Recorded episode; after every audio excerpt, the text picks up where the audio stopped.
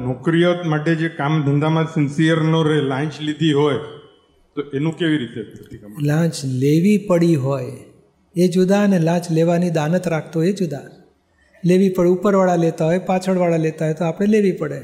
તો કદાચ લેવી પડે, તો આપણે એ પૈસો બાજુ મૂકી રાખવાનો, ધર્માદા કરી નાખવાનો. એમાં જોઈએ તો પાંચ પચીસ ટકા આપણે ઉમેરીને ધર્માદા કરી નાખવાનો. જાત માટે નહીં વાપરવાનો, ઘર માટે નહીં વાપરવાનો. ખોટો પૈસો. એ તો કઈડી કઈડીને જશે, દુઃખ આપીને જશે. અને સિન્સિયરલી કામ ન કરવું એ એ તો કોઈ પર દબાણ, એ આપણી ઉપર જ છે. સિન્સિયરલી કામ કરી શકીએ આપણે. એ કોઈ એવું નથી કરતું કહેતું કે તમે ઊંધા કામ કરો ના કરો. એટલે આપણે સિન્સિયરલી કામ કરે જાઓ. ઓછી સમજણ હોય તો બે જણાને પૂછી લઈએ ઉપરીને. બરાબર છે ને મારું? સિન્સિયરલી કરે જાઓ. સિન્સિયારિટી તમને બોલો પૈસાએ આવશે? સિન્સિયારિટીથી તમે તરક્કી થતી જશે, તમે પ્રોગ્રેસ કરશો ભવિષ્યમાં. અને પોલ મારશો તો આ ભાવમાં પુણ્યના આધારે તમે લાભ લેતા હશો સારી પોસ્ટનો.